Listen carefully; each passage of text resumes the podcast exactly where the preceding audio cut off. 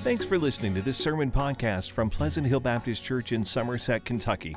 Please make sure to visit us online at phbcsomerset.com. We're going to be talking about maturity in Christ and how it is a journey. You don't get there overnight. You, it's, it's not a destination. You don't just get there and say, okay, been there, done that, check the box. Uh, maturity in Christ is a, is a growth process. You're never fully there until you meet Jesus face to face. And I don't know about you, but I want to keep growing in the Lord and knowing the Lord better and getting closer to Him so that as I go through the experiences of life, I'm aware of His presence and I depend on His power. That's what maturity in Christ, I believe, is all about.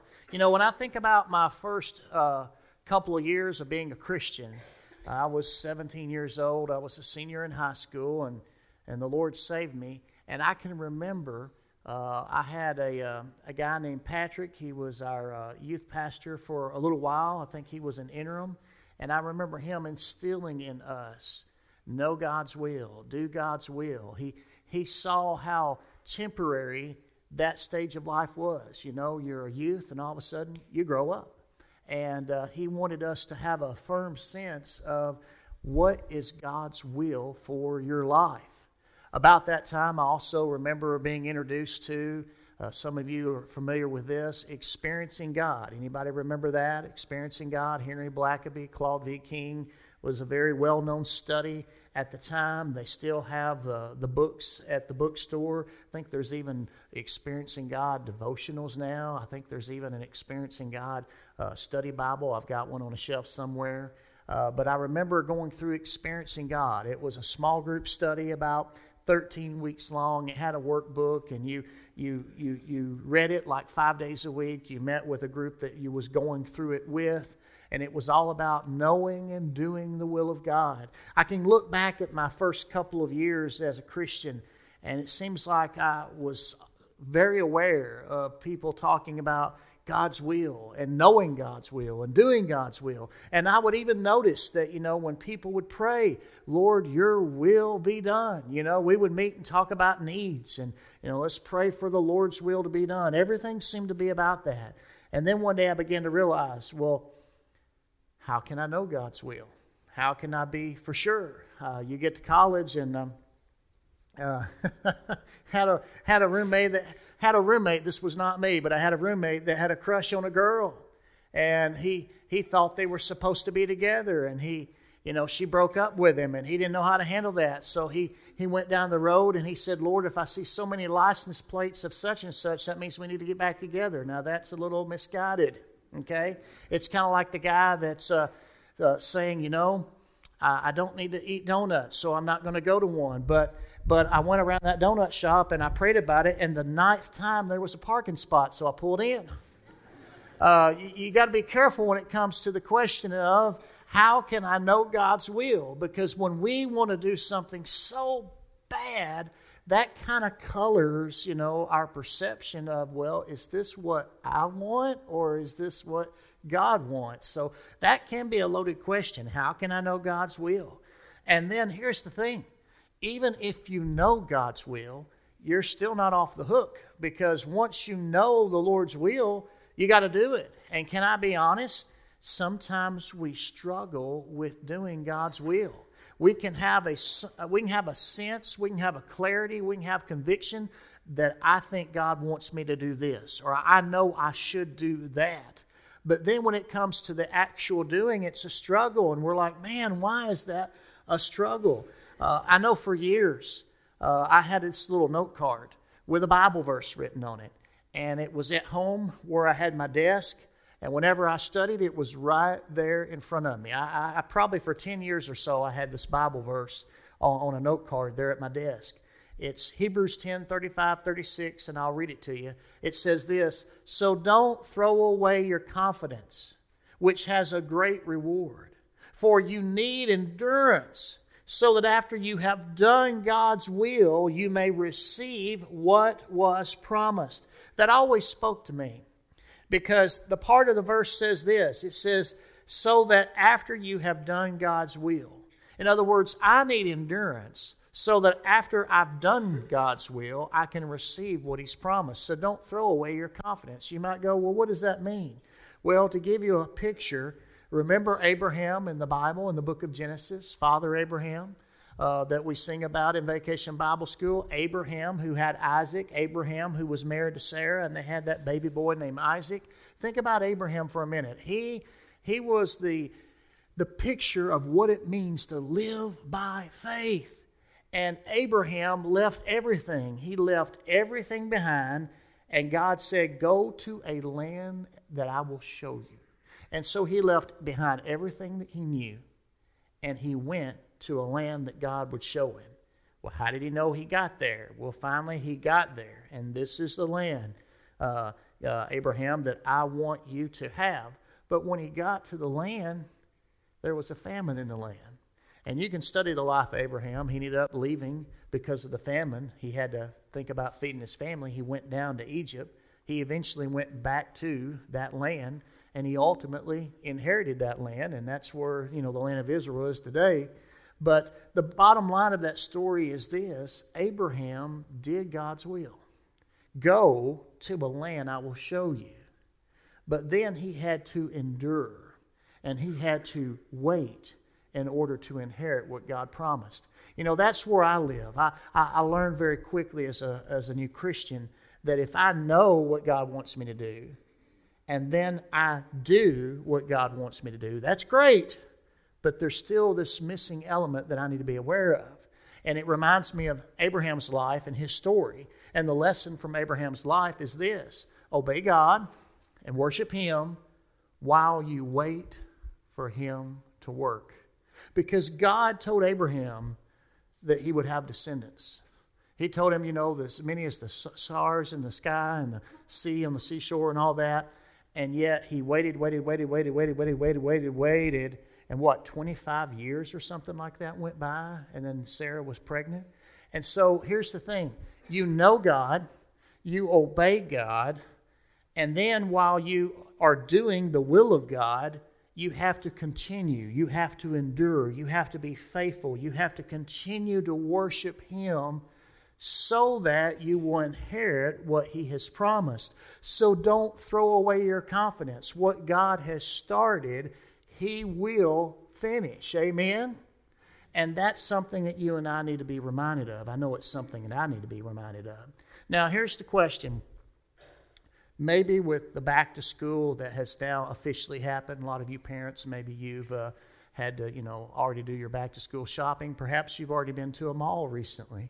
Uh, do you ever look at a now? I know guys we're bad about not asking for directions. But there's one place, Dennis, that I always ask directions, and that's at a mall. If I don't know where it is that I'm looking for, I will find the nearest directory. You know where they are, they're in those big corridors. And I will find a directory because I want to know where it is that I'm looking for. Okay? And uh, I was looking at the uh, uh, mall directory the other day of the Fayette Mall in Lexington. And I was like, the food court. Yes, that's the most important part of the mall. And then when you walk into the food court, there's little bathrooms there. There it is. You see the food court up there at the top right? And you can go in that food court, and there, when you walk in on your right, is restrooms. That's good to know. And then the very next place past the, the restrooms, you know where it is, don't you?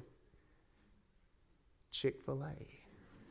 Yeah, it's right there. But anyway, and I don't care about anything else. Now, my wife probably does, but I don't. But see how handy those things are? I mean, you're in, you're in a building that size, and you're like, where in the world am I supposed to go? You know, I'm hungry. Where's Chick fil A? And then you, you look at the rest of it, and then you find the, the code, and oh, there it is.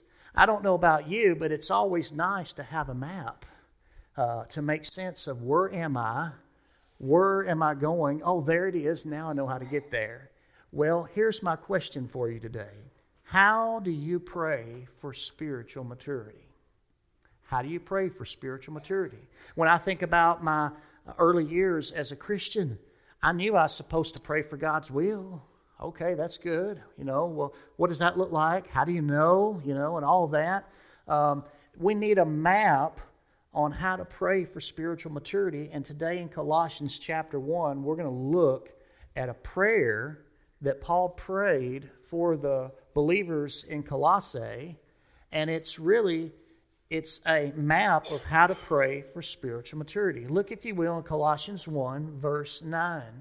Paul says, For this reason also, since the day we heard this, we haven't stopped praying for you. Now, what's he talking about since the day we heard what? Since the day we heard about your salvation. You know, you learned it from Epaphras. You heard the gospel from Epaphras, and he's told us about how your life has changed. And so, because of that, since the day we heard about your salvation in Christ, we haven't stopped praying for you. We are asking that you may be filled with the knowledge of his will and all wisdom and spiritual understanding, so that you may walk worthy of the Lord, fully pleasing to him, bearing fruit in every good work, and growing in the knowledge of God being strengthened with all power according to his glorious might, so that you may have great endurance and patience, joyfully giving thanks to the Father who has enabled you to share in the saints' inheritance in the light. He has rescued us from the domain of darkness and transferred us into the kingdom of the Son he loves. In him we have redemption, the forgiveness of sins. What an awesome prayer that is. What I want you to see here is the, the language. He says there in verse 9, for this reason, since the day we heard this, we haven't stopped praying for you. Who is we? If you go back to verse 1, it's Paul and Timothy. Paul and Timothy are praying for the spiritual growth of this congregation at Colossae. And they've started doing it the minute they heard that they were saved and they had a relationship with Jesus Christ. You know, when you uh, are aware of someone who gets saved and they know the Lord, you need to begin praying for them. You know, don't don't just pray for people to come to know Christ and as soon as they do, you're like, "All right, praise the Lord," which that's good. Don't stop praying for them now. You've just really You've, you've just really seen God answer your prayers. Why stop? If He's answering your prayers, you're praying for someone to come to know Christ, and then all of a sudden you see God answer that prayer and they do come to Christ. Why, why stop there? Keep praying for them and pray for their spiritual growth. Maybe even pray for your own spiritual growth. But where do you start? Well, I want to do this a little backwards. I want you to look at verse 13 and 14 for a minute, and I want you to see how all this is connected. The way he ends this prayer there in verse 13 and 14, he says, God has rescued us from the domain of darkness and transferred us into the kingdom of his Son he loves. And in him, referring to Christ, we have redemption, the forgiveness of sins. You know, all of this is predicated on someone's salvation. It's, it's hard to pray for someone to grow spiritually if obviously they're not saved and they don't have new life in Christ. And that's what this particular prayer is all about. And so he's saying, man, you know, when you're praying for a, a, a, Christian to grow in the Lord, understand what has happened in their life. They've been rescued, there in verse 13. They've, they've been rescued, and now they're in a different kingdom. They were in the domain of darkness, but now they're in the kingdom of uh, the, the Son of God. And so they've got a different uh, king in their life. They got a different ruler, master, Lord in their life. They got different priorities now. Their life has changed from the inside out. And that's pretty awesome. In Him we have redemption. We have been paid uh, for by the blood of Jesus Christ. We have the forgiveness of sins. When someone has been saved, everything has changed. And you need to know that. And that's why you should start praying that now that God has come into their life and everything has changed, that they'll keep growing in that and going deeper with the Lord. That is the testimony. That's where it starts. When you know someone knows the Lord, then here is how you can pray for them. Go back there in verse 9. Now that we've heard about your testimony and we've articulated it in verse 13 and 14, now we can begin the prayer. We are asking that you may be filled with the knowledge of His will and all wisdom and spiritual understanding. Uh, here is the knowing His will part. If you wanted a map of how does a Christian grow in the Lord, once you know they have a testimony, then the next thing you want them to do is to begin to know the will of God. Now that they have a new master, a new Lord, a new Savior in their life, they're in a new kingdom, the kingdom of God. Now they got to know how to please that king. What does God want in my life? What is God's will for my life? What, uh, what am I supposed to do? How, how do I know? Help them to know His will and not only know it, but do it. Now, notice what the scripture says here to be filled with the knowledge of His will. Okay, that's knowing it. In all wisdom and spiritual understanding, that's doing it. Why? So that you may walk worthy of the Lord fully pleasing to Him. Think about it. If we're knowing the will of God and we're doing the will of God, then we're in the sweet spot of where we need to be in our relationship with Jesus. And we're simply pleasing Him. We're living for Him, we're pleasing Him. And then look at the outcome of that bearing fruit in every good work, growing in the knowledge of God, strengthened with all power according to His glorious might. And why are we bearing fruit? Why are we growing in knowledge? Why are we being strengthened with His power? So that we may have great endurance and patience, joyfully giving thanks to the Father who has enabled you to share in the saints' inheritance in the light. And there's that word inheritance. We have an inheritance in Christ. Think about that. We have an inheritance. This is, a, this is an aside thought here for a minute, but let me just chase a rabbit trail for a minute. We have an inheritance. An inheritance is something that is passed on when someone dies to their next of kin, right? We have an inheritance. We are children of God. We have an inheritance in Christ. And because Christ has already died and yet he rose again, that inheritance is available to us now. And what we have to do is we have to learn how to live out this inheritance that we have in Christ now. Not later, but now.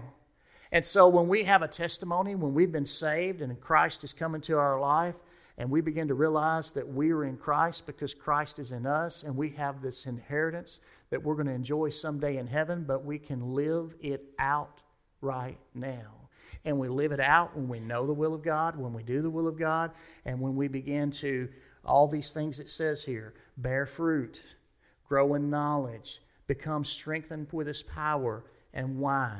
So that you can have great endurance and patience, joyfully giving thanks to the Father.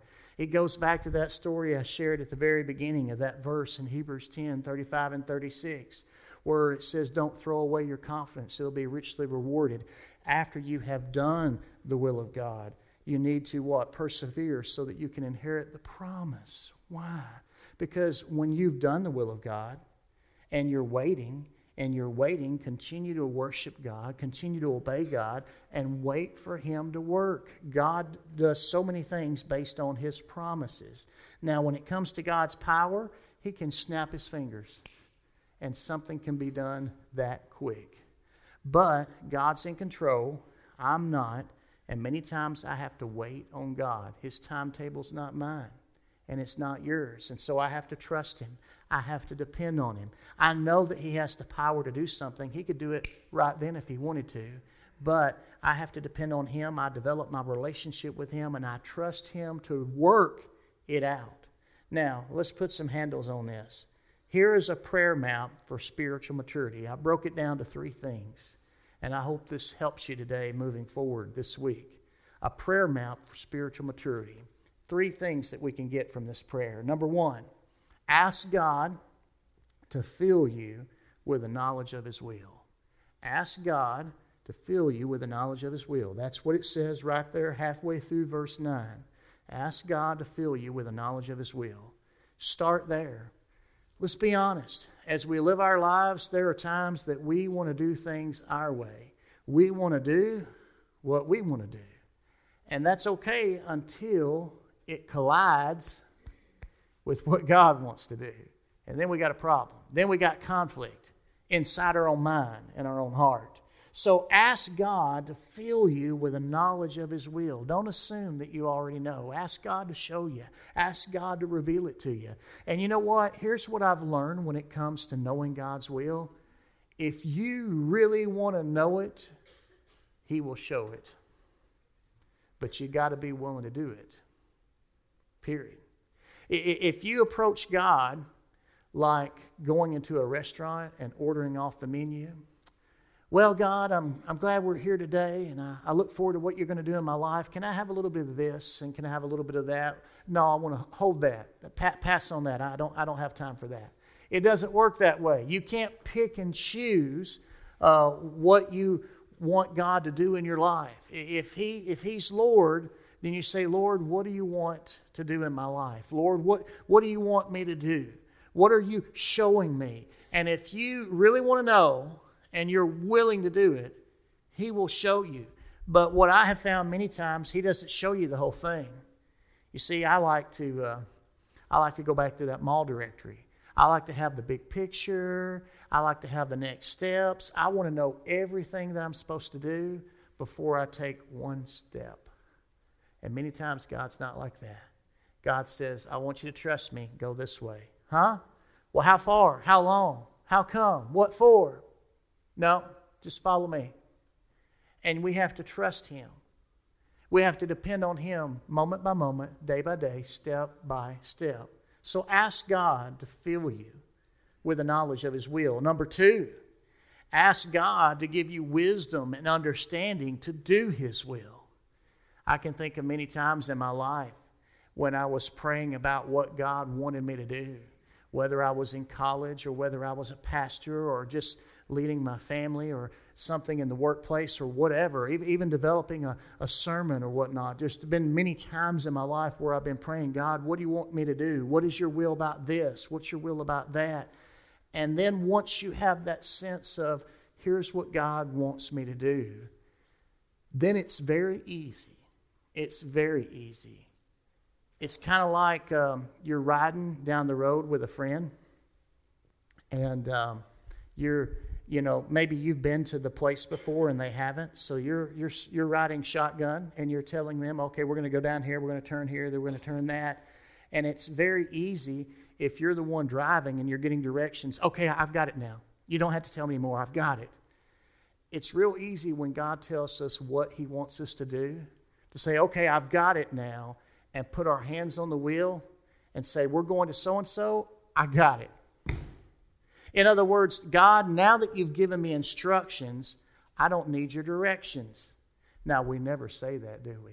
We would not say that out loud, but many times that's where we make our mistake. We've sought God's will to know what He wants us to do, and now we just assume that we'll just go out and do it. It doesn't always work that way. Let me give you an example of what I'm trying to say. Most of you are familiar with the story of Moses in the Old Testament. And Moses, from a very young age, he should have been killed. The, the ruler of Egypt had ordered all Hebrew babies under a certain age, particularly males, to be killed. And he would have fell in that category. But his parents feared God, and they saw that Moses was a remarkable child, and they hid him. And long story short, through miraculous means, Pharaoh's daughter ended up adopting Moses. That's a story for another day. And Moses, who is one of God's people and one of the kids that should have been killed in this edict, is now being raised in the home of the man who issued the edict. And yet he's still taught by his mother, and he grows up with a sense of who he really is.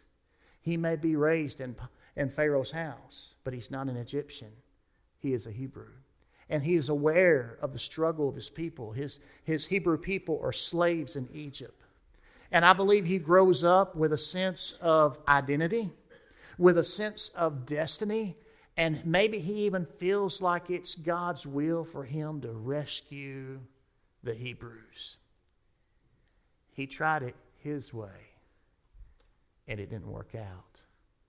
Years go by, and God says, Moses, I'm not done with you yet. That dream I put in you, we're going to do it. But God, but God, no, no, no, no. Finally, Moses did it God's way. And you know what? It worked out. That's what I'm trying to say. Sometimes we can have a sense of what God wants us to do, and now that we know it, we assume, we assume that's all we needed.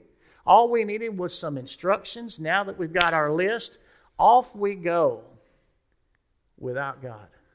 Now that we have this knowledge, we think we don't need Him anymore, and we're going to do it by ourselves. And that's exactly what happens. We do it by ourselves. Not only do we need instruction, God, fill me with the knowledge of your will, we need direction. So, number two says, God, give me wisdom and understanding to do your will. Now that I know what you want me to do, I still don't even know where I should start. What am I supposed to do first? How long is this going to take? Lord, where are the means going to come from? I mean, if we do this, I can't do that. They can't do that. How are we supposed to do that? And so we seek God and we depend on Him not only for instruction, but also for direction, for wisdom and understanding to do His will. And then, number three, the last one ask God to work in you and through you. You know, I have prayed this many times. This is my language, but if you go back and look at that prayer again, it says to be filled with the knowledge of His will and all wisdom and spiritual understanding. That's the knowing and doing God's will part. And then there's the why, so that you can walk worthy of the Lord, fully pleasing to Him. What does that look like? Bearing fruit in every good work growing in the knowledge of God, being strengthened with all power according to his might, so that we have endurance, patience, and we're joyfully giving thanks to God. In other words, in my words, ask God to work in you and through you. And you know what? I really think that's where we grow the most. Once we know God's will and we begin to do God's will, then we will begin to experience God working in us and also through us. But you need to be aware of this map. This is a map for how you can pray for other people to grow in their relationship with God. Pray that they'll know God's will. Pray that they will do it depending on His wisdom and understanding. And then pray that God will not only work in them, but He will work through them. And that is a prayer map for spiritual maturity. Now you know how to pray for somebody. Now, the next time you hear about somebody's got saved, oh man, boy, they really need our support. They need our prayers. Well, I don't know what to do. Well, now you do. You can take this roadmap and you can pray for yourself. You can pray for your family members and your friends that already know the Lord there again, this is not a prayer for salvation. This is a prayer for those who are already saved that they might grow spiritually in their walk with God. And now you know how to do that. And so it's my prayer today that you'll begin to do that, that you'll seek God for knowledge of His will, that you'll depend on Him to do His will, and then you'll ask Him to work in and through you. Well, that's it this morning. So here's what I want to say next. What are you going to do about it? Now that you know this, what are you going to do about it? You know, the testimony in that uh, prayer was this that they had been saved. Somebody had heard they had been saved. They now are part of a new kingdom, the kingdom of God. They've been redeemed, their sins have been forgiven. Does that describe you today? Have you ever been saved? Have, have you, you, you have that defining moment in your life when you know you crossed the line and you said yes to Jesus Christ? You, you no longer live for yourself, but you turned and you put your trust in Him and you said, I'm going to follow Jesus. From this day forward, I'm going to trust and follow Jesus. Maybe that's you today. If it is, then I want you to know we're praying for you and we rejoice with you. And uh, your next step, if you've been saved, is believer's baptism. Let everybody know what's happened in your life. And then Join the church. Become a part of the family of God here. Get involved. We've got several small group Bible studies where you can plug in and find community and, and get to know other people and live life together as brothers and sisters in Christ. And then, of course, as we pray for you know us to know God's will, do God's will, and for God to work in us and through us, that means serve. Find a place to serve. There's several opportunities here. Whatever it is that God is calling you to do this morning, I want to encourage you to take that next step.